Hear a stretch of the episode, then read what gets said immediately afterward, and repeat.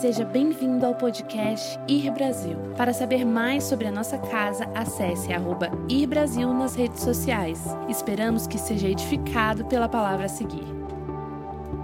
Quantos aqui não ouviram a última parte da série Babilônia, Bye Bye Babilônia?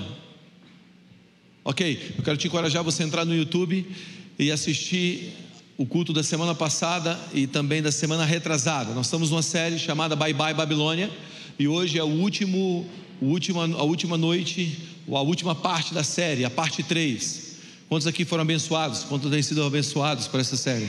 Eu também tenho sido abençoado. Para quem não sabe o que é Babilônia, ou não entende um pouco do que é Babilônia, Babilônia foi um império que se levantou lá atrás, no tempo de Jeremias. E esse império, ele dominou a nação de Israel e tomou Israel e levou para um cativeiro, que é chamado cativeiro babilônico. E eles passaram 70 anos, cara, 70 anos preso, melhor, 70 anos é preso, uma espécie de prisão. 70 anos escravos naquela, naquela região ali da Babilônia, que hoje seria a região do Iraque. Se você virar para um judeu e perguntar para um judeu qual é o pior fato da história da nação de Israel, qual é o pior fato para um judeu?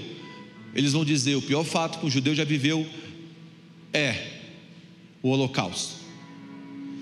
Mas se você fizesse a mesma pergunta antes de 1930, qualquer judeu diria: o pior fato foi o cativeiro babilônico.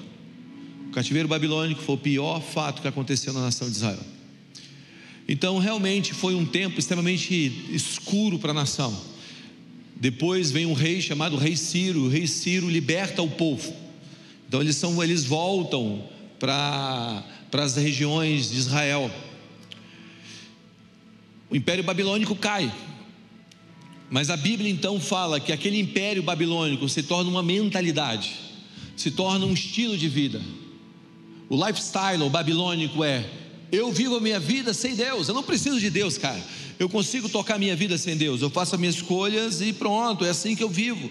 Eu não preciso, eu não preciso de consultar a Deus, eu não preciso de ter um guia para a minha vida. Eu consigo guiar a minha vida por mim próprio.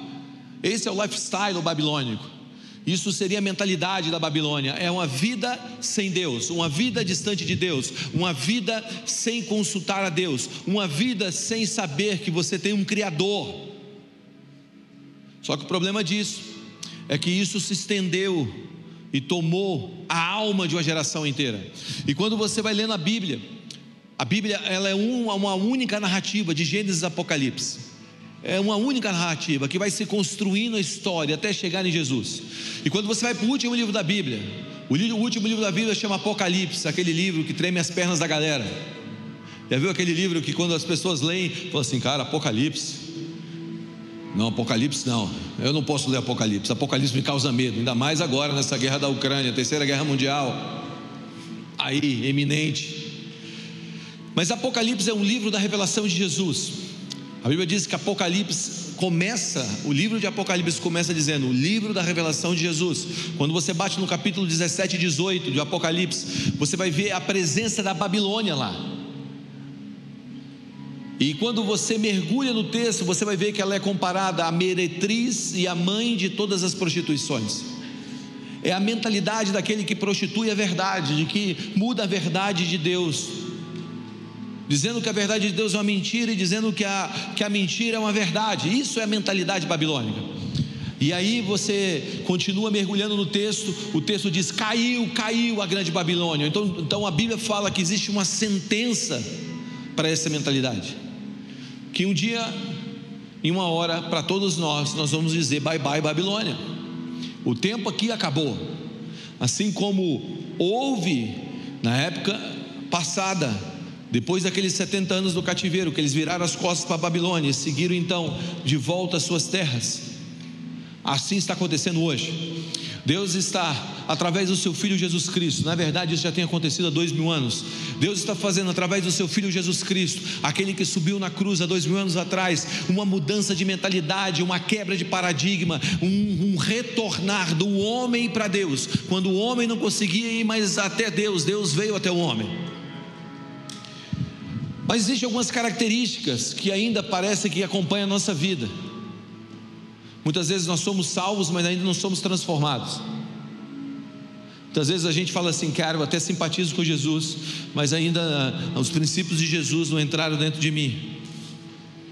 Ainda não tem mudado a minha história. E hoje eu quero caminhar para essa última parte dessa série. E a última parte dessa série começa lá em Gênesis capítulo 11, versículo 1. Se tu tem uma Bíblia aí, pega a tua Bíblia, abre em Gênesis 11, 1. Se você não tem uma Bíblia, google lá. Se você não tem internet, eu não sei a senha da igreja. O pessoal da técnica disse: Amém. É por isso que eu nunca te dou a senha, pastor. Só você passa para todo mundo. Gênesis 11 diz o seguinte, versículo 1: Ora, em toda a terra havia apenas uma linguagem e uma só maneira de falar. Sucedeu que, partindo deles do Oriente, deram, deram em uma planície na terra de Siná e habitaram ali.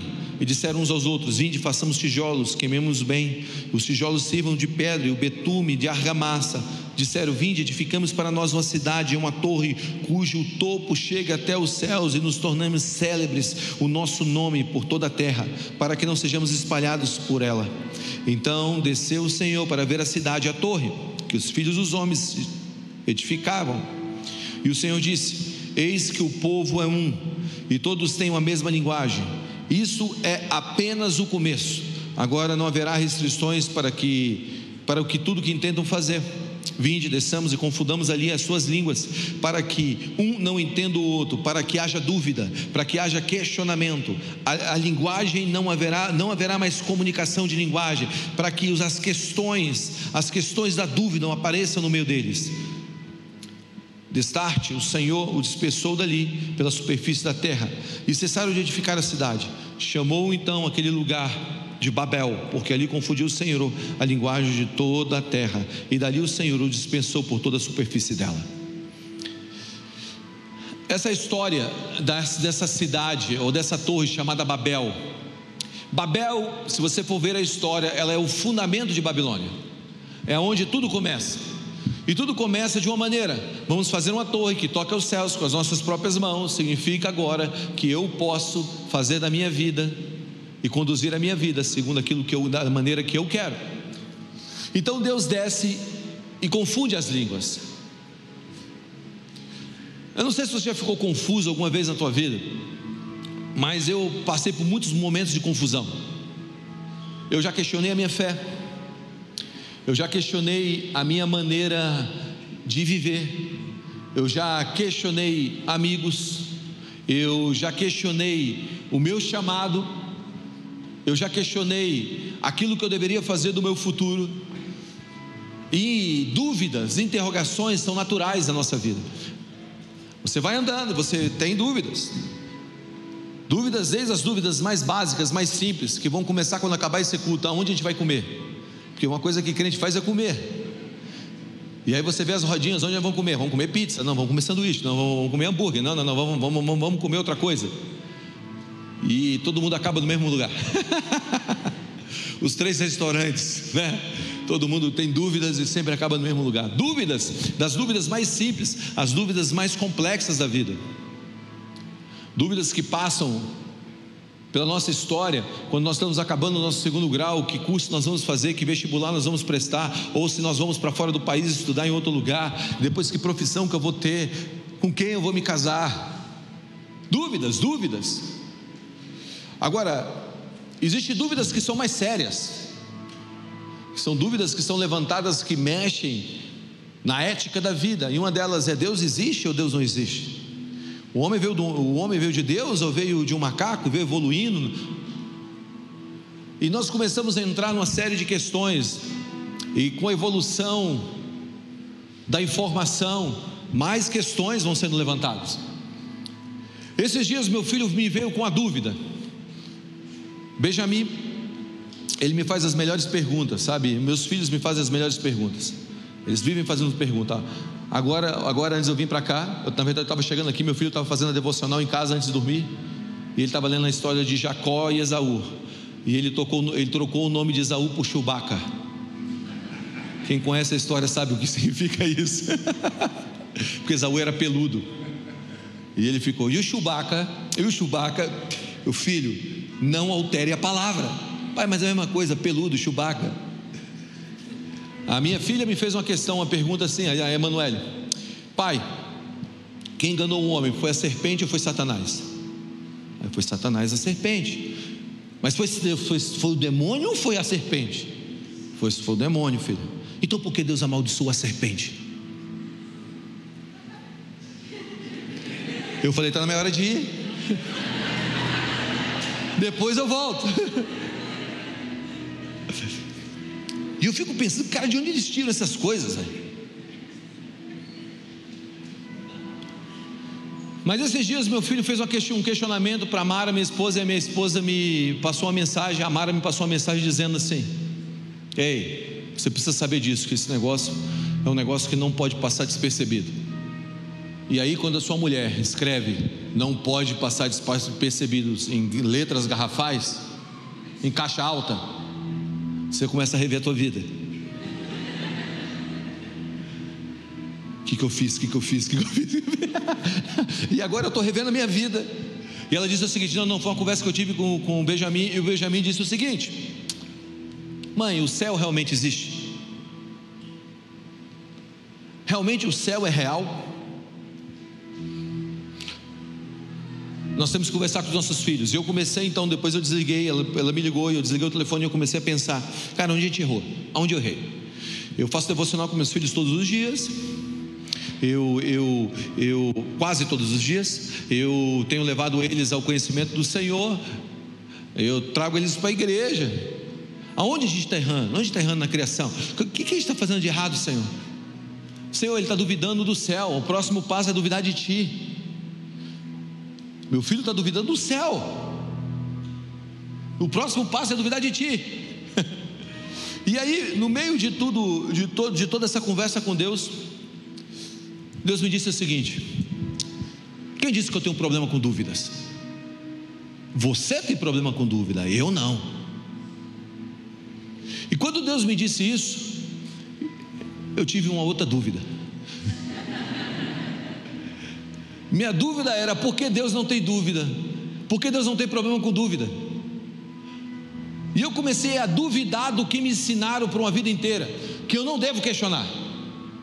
Eu me lembro quando eu tinha qualquer tipo de dúvida na igreja, eu cresci na igreja desde os meus sete anos de idade, e quando eu tinha uma dúvida, as pessoas falavam para mim: Ei menino, para de duvidar disso. Eu falei assim: Eu não sei se eu acredito que Jonas foi engolido por um peixe. Para de questionar isso, não duvida disso. E eu comecei a ser criado em uma mentalidade que qualquer tipo de dúvida era uma falta de fé. Faz sentido? Se você duvidar, você está fora da fé. Agora, muitas vezes a dúvida faz parte da sua própria caminhada de fé. A dúvida é diferente. Escuta o que eu vou te dizer, grava isso. A dúvida ou dúvidas tem uma grande diferença de você ter dúvidas e você viver incredulidade. E hoje eu vou explicar para vocês como nós podemos andar com dúvidas, mas como Deus não nos chamou para sermos incrédulos. E, e na caminhada eu comecei a perceber algumas coisas, que muitos homens na Bíblia foram marcados por dúvidas, e isso para gerar um amadurecimento de fé. Diga, minhas dúvidas fazem parte do meu amadurecimento de fé. E aí eu comecei a verdade. Olha Abraão. Abraão teve dúvida quando Deus virou para ele e falou que ele ia ser pai de nações e as famílias da terra seriam abençoadas nele, porque ele olhou passar e viu que não tinha condições de ter. Quando Deus chama Moisés, Moisés teve dúvida sobre o seu chamado, Gideão teve dúvida sobre o seu chamado. Os homens que foram chamados na Bíblia para fazer coisas grandes, todos eles caminharam por um tempo de dúvida. Só que a dúvida estava num campo de amadurecimento da fé. Eu chego a pensar que quem nunca duvidou, na verdade nunca creu. Eu chego a pensar que as pessoas que lutaram com dúvidas, na verdade nunca creram. Grava isso no seu coração, grifa aí. Se você estiver escrevendo, escreve essa frase. Uma fé sem dúvida é como um corpo sem anticorpo. Vou repetir. Uma fé sem nenhuma dúvida é como um corpo sem anticorpo. A dúvida não é o oposto da fé, a incredulidade é o oposto da fé. E há uma diferença entre incredulidade e dúvida. E qual seria a diferença entre incredulidade e dúvida? Essa aqui. A dúvida é uma jornada de questionamento na direção de Jesus. Diga, na direção de Jesus. Essa é a chave. É uma jornada de questionamento na direção de Jesus. É uma busca por respostas direcionada a Cristo. A incredulidade, não. A incredulidade é uma jornada de questionamento sem Jesus no centro. É a busca por resposta no ego, na autossuficiência, tirando Deus do centro das respostas e colocando o eu. Então você mergulha no teu intelecto para poder ter as respostas. Não tem nenhum problema você ter um bom intelecto, porque Jesus nos salvou, mas não nos abestalhou. A gente não é besta. Besta é outra coisa na Bíblia, não a gente. Mas Deus não tem problema com dúvidas. Então a diferença de incredulidade, a diferença básica de uma incredulidade para viver na dúvida é que quando eu tenho uma dúvida, significa que eu estou andando em direção a Deus para ter uma resposta. É uma dúvida em direção a Deus. A incredulidade é uma dúvida fora de Deus. Faz sentido para você? Então, está na hora de nós colocarmos as nossas dúvidas aonde? Aonde? Numa direção correta. E é sobre isso que nós vamos falar hoje. Sobre pegar as nossas dúvidas e apontar para a direção correta. Deus não tem problema com as suas dúvidas. Deus não tem problema com os seus questionamentos. Os seus questionamentos não ameaçam Deus. Os meus questionamentos não ameaçam Deus. Ele é soberano sobre o trono ele entende a sua caminhada de amadurecimento de fé. Depois que você sair dessas dúvidas, eu digo para você, você estará robusto na tua fé. Então ande em direção a Deus com as suas dúvidas. Não ande em direção ao teu ego, que o teu ego não responda os seus questionamentos, porque isso vai te levar a uma vida de credulidade. E hoje eu quero pegar três exemplos bíblicos. Três exemplos bíblicos de homens que duvidaram. De onde vinham as suas dúvidas? Qual era a origem das suas dúvidas? E qual foi o antídoto para elas? Ok? Vamos lá? Porque parte da nossa dúvida está fundamentado em um passo para se tornar uma incredulidade. A incredulidade é a ausência de Deus na caminhada das dúvidas, e isso é Babilônia. É eu centrado no eu, vivendo para o eu. O primeiro é o pai desesperado. O pai desesperado está lá em Marcos capítulo 9. Queria que você abrisse comigo em Marcos capítulo 9. Marcos capítulo 9.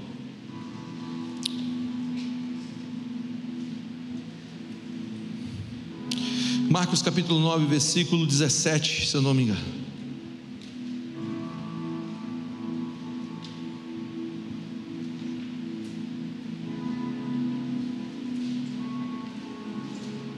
Versículo 14. Marcos 9, 14. Estão prontos? Vamos lá. Quando eles se aproximaram dos discípulos, viram numerosa multidão ao redor dos escribas e discutiam com eles. E logo toda a multidão, a ver Jesus, tomado de surpresa, correu para ele e saudava. Então ele interpelou os escribas: O que é que vocês discutem com eles? E um dentre a multidão respondeu: Mestre, trouxe-te o meu filho possesso de um espírito imundo. E este, aonde quer que o apanha, lança por terra, ele espuma a boca range os dentes e vai definhando. Roguei aos seus discípulos que expelissem esse espírito deles e eles não puderam. Roguei aos seus discípulos que expelisse o demônio dele, mas eles não, não, não puseram. Então Jesus disse: Geração incrédula, até quando estarei convosco? E até quando sofrerei? Traz ele aqui. E trouxeram então quando ele viu, quando ele viu Jesus, o espírito imediatamente agitou-se com violência e caiu ele por terra, revolvia-se espumando a sua boca. Perguntou Jesus ao pai do menino: há quanto tempo isso acontece com ele? Desde a infância, respondeu o pai. E muitas vezes tem lançado no fogo, na água para, para o matar. Mas se tu podes, mas se tu podes, dúvida, mas se tu podes alguma coisa, fazer, tem compaixão de nos ajudarmos.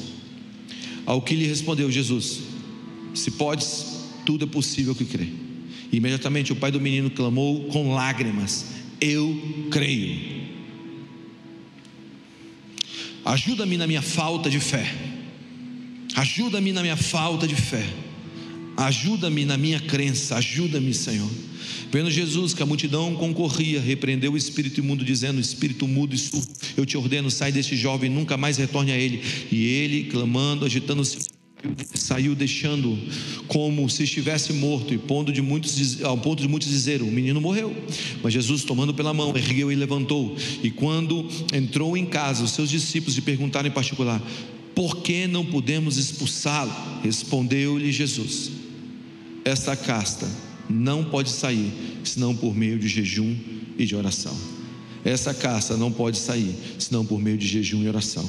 Sabe, a primeira parte, ou o primeiro campo da dúvida, é a dúvida por uma crença errada. Olha o que acontece nessa história. Tem esse menino que ele é possesso desde pequeno. Então o pai sofria no cuidado com essa criança. A Bíblia fala que muitas vezes, como nós lemos, o, o, o espírito maligno que havia dentro daquele menino, que habitava naquele menino, ou que incorporava naquele menino, lançava ele no fogo para tentar matá-lo, jogava ele sobre a água para tentar retirar a vida dele. Então o pai cresceu naquele tormento de ver o seu filho sempre debaixo de um mal. Um dia, esse pai pega os, aquele menino e leva aquele menino até os discípulos de Jesus. E os discípulos de Jesus nada podem fazer. Eles tentam expulsar o demônio, a Bíblia não relata como isso aconteceu, mas diz que eles tentaram e não conseguiram. Agora o pai do menino vai até Jesus. E quando ele vai até Jesus, ele pergunta para Jesus: Jesus, você pode fazer alguma coisa?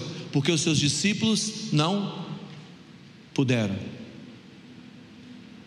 O que significa isso? Significa que isso, que a dúvida, ela veio de uma experiência ruim. Muitas vezes nós estamos andando com dúvida porque as nossas experiências não foram as melhores experiências. Muitas vezes nós estamos duvidando de algo, não é porque aquilo é bom, aquilo ali é ruim, é porque a nossa experiência com aquilo não foi boa. Muitas vezes você está duvidando da igreja de Jesus porque a última igreja que você passou ela gerou tanto trauma na tua vida que agora você não consegue mais você não consegue mais conviver na igreja. Então o que você está fazendo? Você está dizendo Jesus, você pode fazer alguma coisa? Porque é uma dúvida é uma dúvida providente de uma experiência, que partiu de uma experiência, de uma experiência amarga. Muitas das nossas experiências têm formado a nossa maneira de pensar sobre Deus. Muito daquilo que nós temos vivido tem nos trazido em um campo de dúvida sobre, sobre Deus, ou sobre o que Deus tem para nós. Escute o que eu vou te dizer. O problema de viver assim é que quando você quando Deus faz, você acredita, e quando você acha que ele deve fazer, ele não faz, você para de acreditar.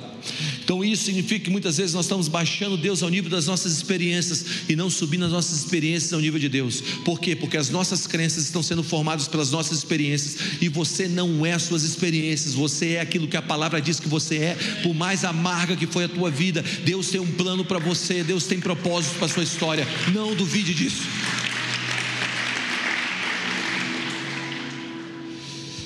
É a palavra que diz que você é. João capítulo 17, versículo 17 diz o seguinte: Santificai-vos na verdade, a tua palavra é a verdade. Você tem que analisar a sua história para saber se as suas dúvidas, se a fonte das suas dúvidas são as suas experiências, ou a fonte da sua crença são as suas experiências. Seguinte, isso é a verdade. Não tem a ver com o que você viveu, tem a ver com o que a Bíblia fala. A fé não está negando os fatos, mas a fé não está não tá posicionando os fatos em um lugar de controle ou de influência sobre a nossa história. Então não baixe Deus ao nível das suas experiências, suba as suas experiências ao nível de Deus. Não deixe a Deus, não desça a Deus ao nível da sua amargura. Não deixe, cara, não deixe o teu futuro ser comprometido pelo teu passado. Não deixe a sua história ser refém das suas experiências ruins. Quantas pessoas que eu sento muitas vezes para conversar sobre com elas e elas começam a me contar a história da sua última, da sua última, o seu último tempo, a sua última jornada. como aquilo ali afetou a sua vida e tem comprometido suas decisões. Ontem eu estava falando no estudo bíblico, eu estava falando sobre isso, que diante da memória dolorida a alma sangra. Muitas vezes a nossa memória dolorida tem feito a nossa alma sangrar. É impressionante que as pessoas que foram maltratadas na infância, elas rejeitam textos que falam de obediência e autoridade. Elas têm dificuldade, porque elas foram maltratadas por uma autoridade e agora elas estão reportando ao futuro as suas crenças. Quem sofreu de abandono tem dificuldade de crer que Deus pode cuidar da vida. Quem sofreu abusos às vezes torna, faz da vida um amor platônico, ou perde a referência moral. Por quê? Porque você está pegando as suas experiências, as suas experiências estão definindo as suas crenças. E aí você entra em dúvidas. Será que existe algum líder de verdade que não quer abusar de mim, porque todos que passaram abusaram da minha vida? Será que realmente eu posso ser cuidado por Deus porque o meu pai me deixou? Será que realmente Deus cuida da minha vida? Sendo que todas as pessoas que tinham uma figura paterna sobre a minha história viraram as costas para mim e disseram bye bye, Fulano. E nós estamos vivendo debaixo de dúvidas, dúvidas que a fonte é uma experiência ruim. Mas aquele pai fez algo que você deve fazer.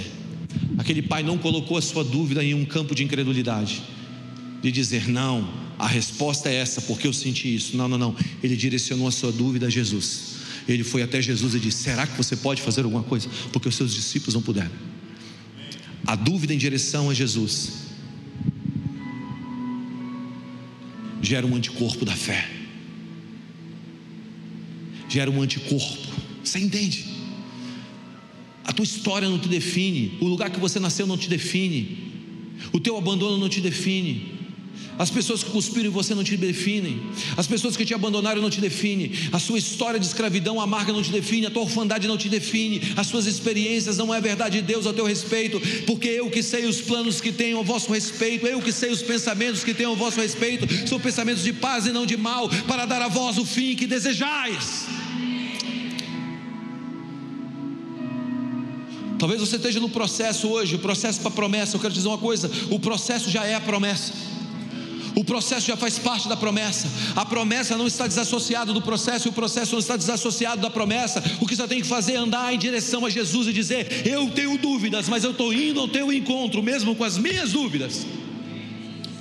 Isso tem um poder de vencer Babilônia, que diz: não, busque em alguém, não, busque em uma ideologia, não, busque em um sofisma, que a tua cabeça entre agora em um processo de transformação. A sua resposta não está nesse mundo, a sua resposta está em Cristo.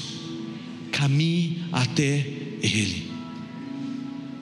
Cara, você já fez alguma oração na tua vida que você fez a oração e Deus te respondeu assim? Quantos já viveram isso? Quantos já oraram e de repente, pum, tudo mudou. Aí você diz: Uau, eu estou cheio de fé, traz os paralíticos.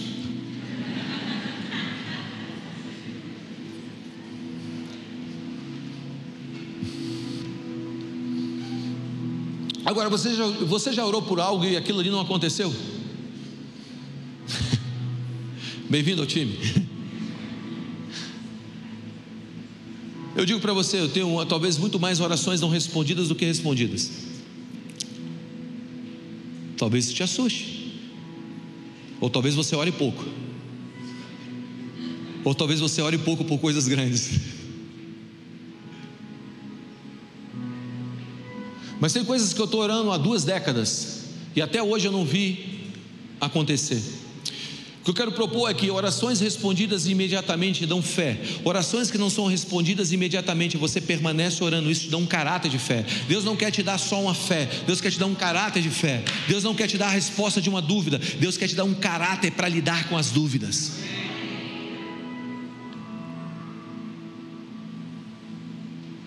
Mas não busque resposta em você. Não busque resposta no mundo, direcione até Jesus, porque quando aquele homem volta a Jesus, Jesus fala para ele: existe uma nova revelação, uma revelação mais alta. Você estava buscando uma revelação aqui, mas eu vou te dar uma aqui. Os próprios discípulos voltaram para Jesus dizendo: Eu não estou entendendo, você me mandou expulsar demônios, eu fui e não funcionou. Você já recebeu? Deus já te mandou fazer uma coisa, você foi e não funcionou?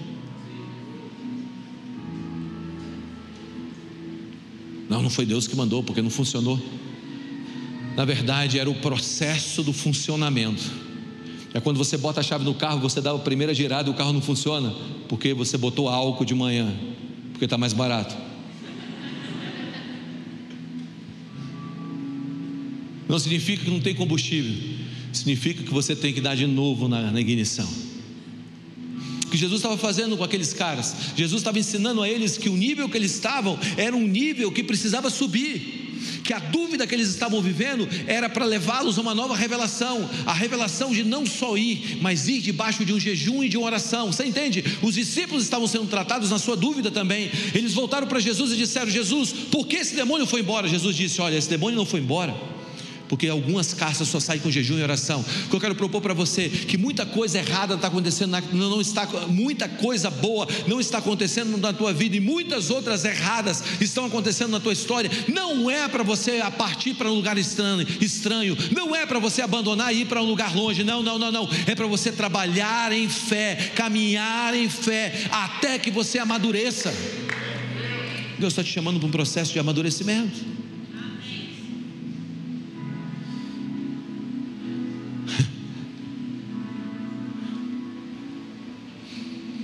O pai desesperado.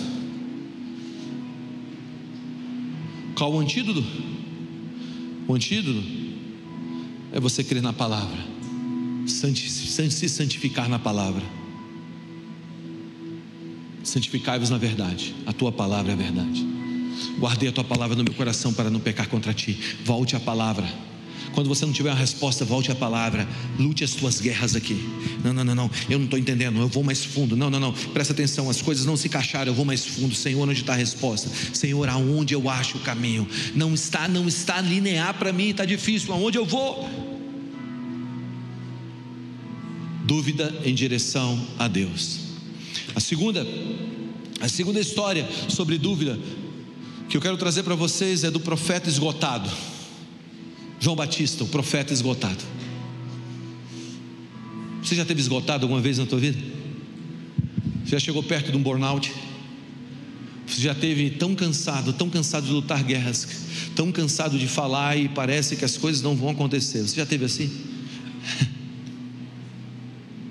Eu lembro que eu viajava, ministrava nas maiores igrejas do país, voltava para ir, e aí funcionava dentro de uma escola.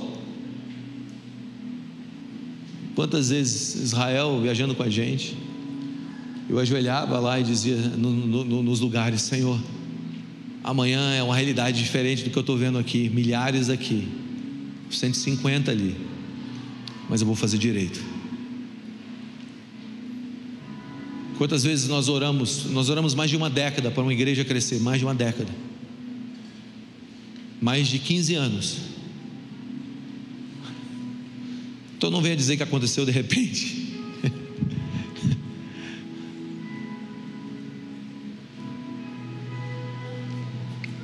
As pessoas não sabem o tanto que a gente se esgota para fazer as coisas acontecerem. Não tem noção. Entenda algo.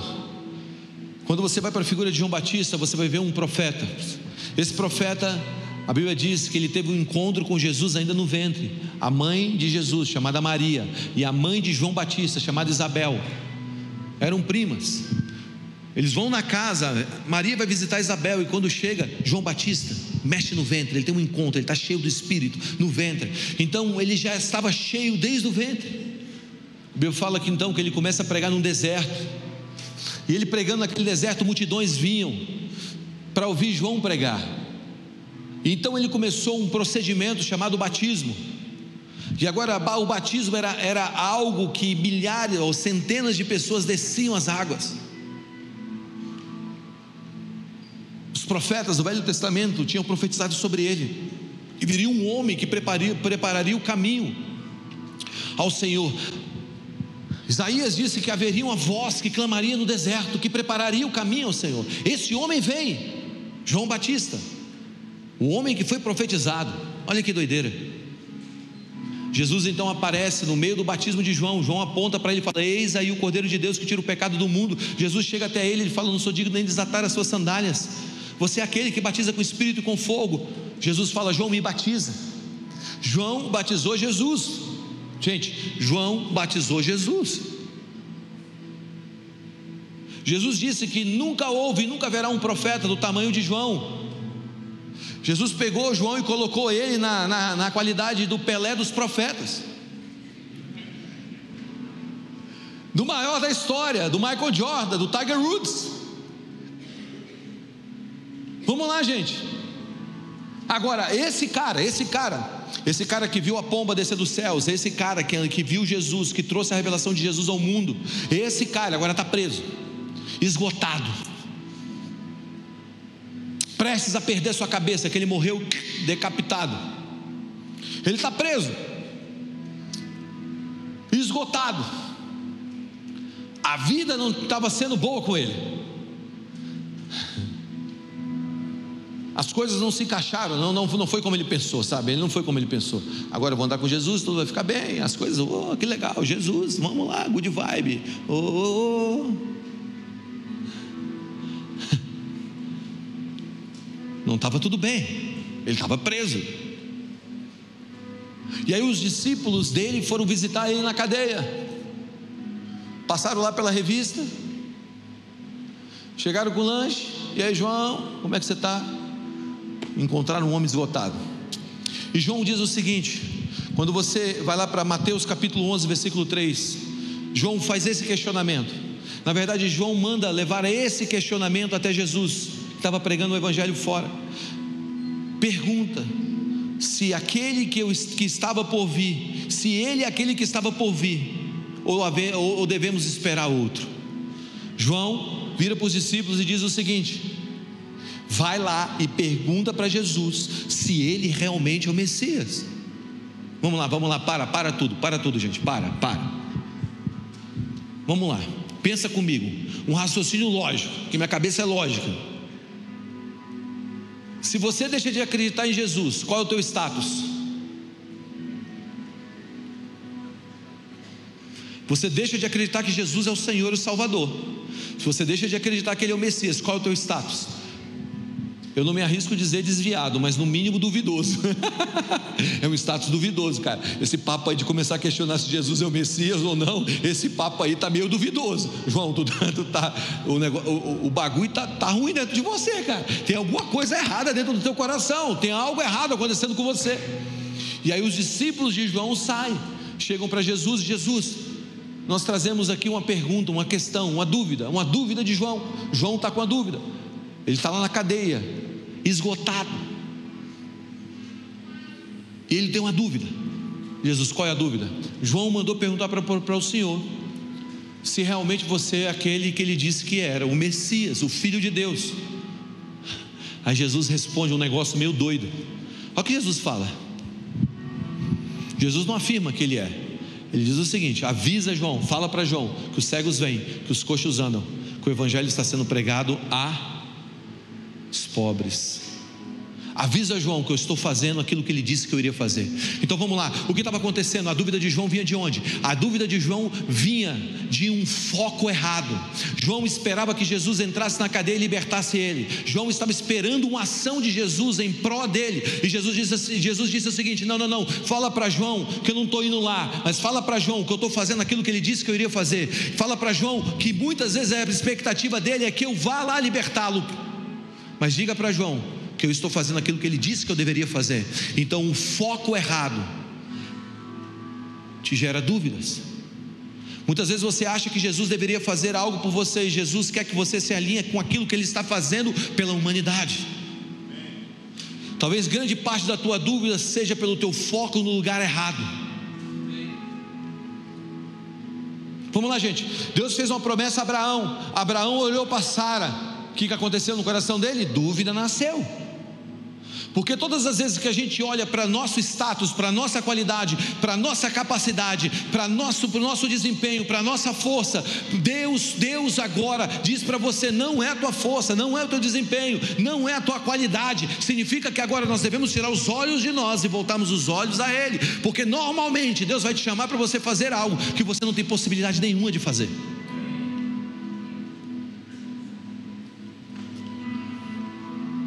Vamos lá, gente, porque Deus chama um casal, uma pessoa estéril, para ser mães de multidões, de nações. Vamos lá, por quê?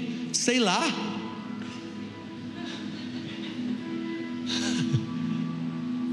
Deus vira para um gago e fala para um gago, ou gago Moisés, você vai ser minha voz diante de Faraó. Sabe essas coisas ilógicas, essas coisas que a nossa cabeça não compreende? Eu só consigo achar um texto para isso, que Deus chama as coisas loucas para confundir as sábias. Deus está chamando aquilo que não é. Então Deus está olhando para você e está dizendo: talvez a tua dúvida, porque você o foco está no lugar errado, e eu não tenho problema com as suas dúvidas. Agora, caminhe em direção a mim.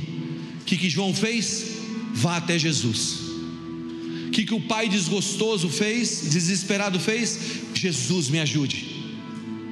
Direcione as suas dúvidas a Jesus. Hum.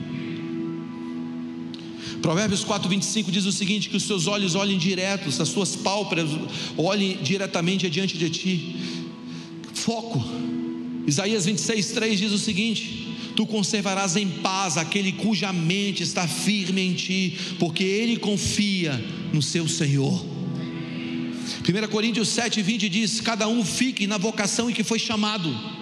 Então direcione a sua dúvida ao Senhor e fique firmado naquilo que Deus chamou para fazer. Foque os seus olhos no Senhor. Tire os seus olhos de tudo que está te atrapalhando. Sabe, feche os seus ouvidos para os ruídos. É hora de você olhar para o Senhor. Talvez a tua dúvida é só por uma questão de foco. Para onde você está olhando? Hum. Você se lembra dos, dos 12 espias? Qual era o nome dos dez espias que voltaram com a informação errada da terra? Alguém sabe? Qual era o nome dos dois que voltaram com a informação certa? A história não tem boa memória para aqueles que focam errado. A terra era boa, manava leite e mel, mas tinha gigante. Presta atenção, não olhe para os gigantes, sua identidade é comprometida. Você está comigo? que Deus quer, o que Deus quer que você faça hoje? Redefina o teu foco. Para onde você está olhando? Volte seus olhos para Jesus. Se você está olhando agora para a crise da tua família, está dizendo, não tenho como sair desse negócio, volte seus olhos para Jesus. Se você está olhando agora para o teu filho que está vivendo em drogas, tira os olhos disso e volte seus olhos para Jesus. Se você está vivendo agora no meio de uma crise do teu casamento, o teu lar está acabando, parece que o teu relacionamento está indo para o saco, volte seus olhos para Jesus, volte seus olhos para o autor e consumador da tua fé. Se você está olhando para você agora e está dizendo, Deus, eu não tenho nenhuma capacidade de cumprir o chamado que o Senhor me chamou, volte seus olhos para Jesus. Se você está vivendo nesse exato momento uma doença na tua vida e parece que você não vai sair dessa, volte seus olhos para Jesus. Jesus é o autor da vida, Jesus é o Jeová Rafá, Jesus é aquele que cura, Jesus é o Sabaote, o Deus da guerra, Jesus é o Jeová Nissi, o Deus que é a nossa bandeira. Volte os seus olhos para Ele, coloque os seus olhos nele, para de olhar para o lugar errado. Ele está fazendo algo. Sim, Deus está movimentando a nossa nação. Talvez você esteja olhando para um lugar e você está tirando os cabelos da cabeça, ficando desesperado por, por, por, ver o crescimento de algo que você acredita que é a maldade. Eu volto os seus olhos para onde Jesus está fazendo algo. Foque naquilo. Deixa isso crescer dentro de você. Volte os seus olhos para o Senhor.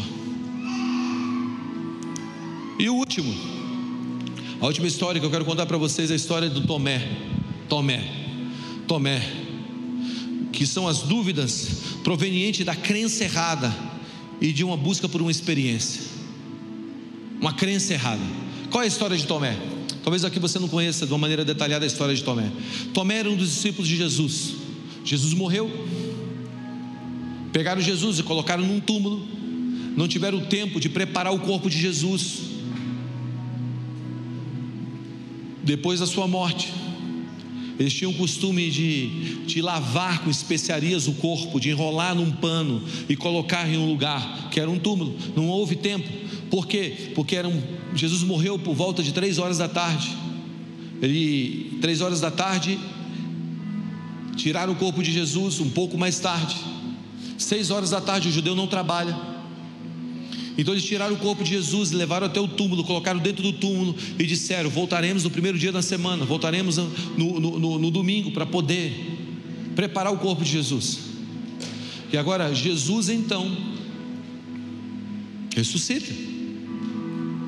Maria vai até o túmulo, a pedra está rolada, Jesus está, um anjo está sentado na pedra. Ela confunde o anjo com um jardineiro. Para que você está procurando entre os mortos aquele que vive está? Ela sai correndo, chega lá, os discípulos estão num lugar, numa casa, escondido. Aí ela chega, Maria chega e fala: Jesus ressuscitou. Pedro e João saem correndo. Tá, tá, tá, João chega na frente do túmulo. Pedro, sendo Pedro, entra no túmulo. O lençol está dobrado. Eles voltam para casa, eles começam a contar aos outros nove que estavam lá. Jesus ressuscitou, cara. Nós fomos lá, nós não vimos o túmulo. E quando eles estão conversando sobre a ressurreição, oh, Jesus atravessa a parede e entra na casa. Oh. Aí todo mundo, oh, aí ele, Pai, seja convosco. Uma boa coisa para você ver um, um fantasma, um ectoplasma. Aí, aí Jesus está na casa, mas um chamado Tomé não estava lá. O que, que Tomé foi fazer? Eu não sei, mas eu tenho quase certeza que ele foi comprar comida. Por quê? Porque é crente. Ele foi comprar comida. É crente, eu tenho certeza que os caras, cara, estou com fome. Pedro, Pedro, Pedro, folgado, vai lá, Tomé. Aí Tomé foi. Não está escrito na Bíblia, não, tá bom, gente? É só uma brincadeira. E aí, quando Tomé chega, não tinha iFood na época, quando Tomé chega, carregando a comida, tá todo mundo, depois do culto do Bye Bye Babilônia, trecho 1, caído no chão, com o cabelo assim, com a maquiagem, aqui na igreja, cara, você vê com maquiagem, as coitadas minhas, sai com a cara do, do Coringa, Coringa bom, tá? Não é o Coringa ruim, o Coringa bom. É o Coringa convertido. Aí todo mundo, todo mundo acabado, sabe? Depois daquele aquele rolo compressor, daquele set de adoração destruidor, William. Tá todo mundo acabado lá. Aí chega Tomé. E aí, galera? Trouxe a comida? Eita, o que, que aconteceu? Hã? O que, que aconteceu? Hã? Com aquela cara de ué, né? Ué. Ué, o que aconteceu? Ué. Aí alguém disse para ele: Olha, o negócio é o seguinte: quando você estava lá, Jesus apareceu aqui. Aí Tomé levanta um questionamento. Não, não, não, não, não, acredito, eu tenho uma dúvida. Jesus não veio aqui, veio, Jesus estava aqui. Aí entra o versículo 20 e 25 do Evangelho de João: Se eu não vir as suas mãos, o sinal dos cravos, e ali não puser o seu dedo, e ali não puser o meu dedo, a minha mão, do seu lado, de modo algum acreditarei. Você sabe por que Tomé estava dizendo isso? Porque vamos lá, gente. Tem uma lógica. Está falando de um homem que ressuscitou. Se hoje para muitos é difícil acreditar em ressurreição, Naquele tempo antigo era muito mais difícil ainda, porque havia uma crença muito forte que não havia ressurreições dos mortos. Então eles estavam fundamentados em uma crença. Então qual é o estilo de dúvida ou o tipo de dúvida de Tomé? É a dúvida proveniente de uma crença. Talvez as suas crenças não contribuam para um processo de crescimento de fé. O que eu quero propor que só foi Deus, só foi Jesus promover evidências. Toca na minha mão, toca aqui, que Tomé creu. Então, Tomé teve uma dúvida na direção certa. E como ele mudou isso? Através de um toque, de uma experiência. Tem muita gente aqui que vai ter uma experiência que vai acabar com as suas dúvidas. Tem outros que vão precisar alinhar o seu foco. E tem outros.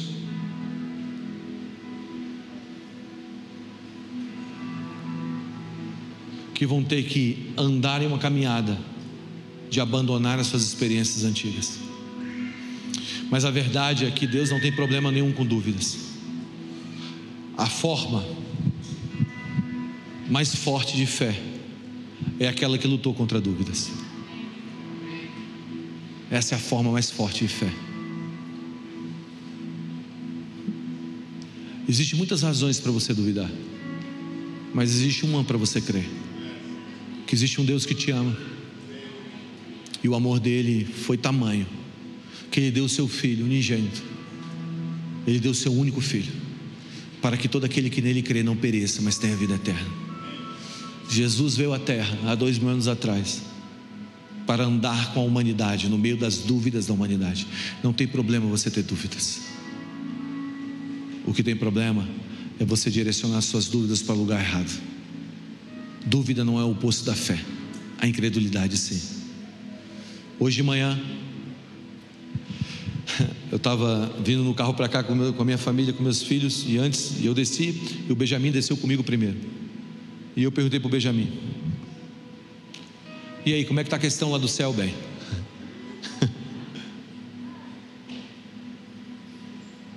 Ele estava jogando um joguinho, ele olhou para mim e disse assim: Ah, pai, eu acredito no céu, só tinha uma dúvida.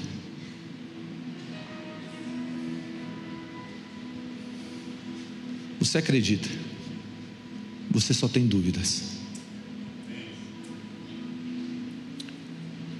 E Deus quer trabalhar com as suas dúvidas.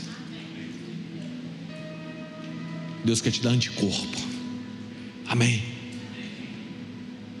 Por isso, se você tem algum tipo de dúvida e você quer andar em direção a Jesus nessa noite, eu quero que você se coloque em pé.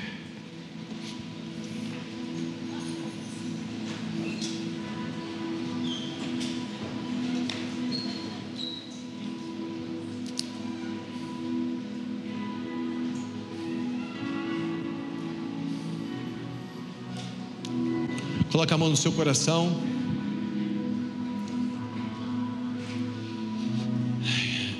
Que Deus quebre o poder da condenação, de viver em dúvidas aqui. Deus não tem problema com as suas dúvidas, as suas dúvidas não mudam Deus. Deus não está preocupado. Na verdade, Jesus está te chamando nessa noite para uma caminhada para Ele. Existem tantas respostas que vão nascer nessa semana, só por causa dessa palavra. Existe, tanta, existe tanta verdade em uma caminhada para Deus com questionamentos. Existe tanta sinceridade em caminhar para Deus com os nossos questionamentos. Existe tanta atração de Deus quando nós caminhamos para Deus com os nossos questionamentos. Existe tanta presença de Deus quando nós caminhamos para Ele com os nossos questionamentos. Do, do, muito mais do que quando nós dizemos, eu não tenho dúvida nenhuma. Porque Ele veio para esses. Escuta o que eu vou te dizer. Não é falta de fé, é uma chamada para um novo nível de conhecimento.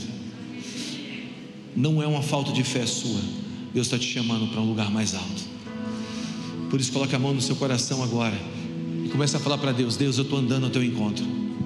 Eu estou caminhando para ti, passo a passo, step by step, passo a passo, passo a passo, passo a passo. Estou caminhando para ti. Existem tantos questionamentos em meu coração, Senhor. Existem tantas dúvidas. Você se lembra quando eu orei aquela vez e nada aconteceu? Isso gerou uma incredulidade, uma dúvida no meu coração. Mas eu não quero que vire uma incredulidade. Senhor, eu estou andando para Ti. As minhas questões são questões que estão apontando para Ti. Talvez você está esgotado hoje, você está dizendo, eu quero voltar para Ti. Talvez você esteja nesse lugar que é um lugar de uma dúvida, que nasceu por uma experiência amarga. Jesus é maior do que suas experiências. Você deu a tua vida a ideologia porque você teve uma experiência amarga com a igreja. E hoje você só vive criticando a igreja. Escuta o que eu vou te dizer: Jesus está te chamando para Ele. A resposta do mundo foi Jesus. É Jesus e sempre será Jesus. Sempre será Jesus Cristo. A resposta da tua vida não está nos livros de autoajuda. A resposta da tua vida está em Jesus Cristo. A resposta da sua história está em uma caminhada em direção a Ele. Por isso, a única coisa que você precisa fazer agora é redefinir o seu foco a Ele. Você sabe como nós definimos o nosso foco a Ele? Como nós dizemos: Estou indo em tua direção. E muitas vezes isso é através de adoração. Por isso, solta a mão do teu coração agora e levanta as suas duas mãos aos céus. E eu quero que você adore Ele agora.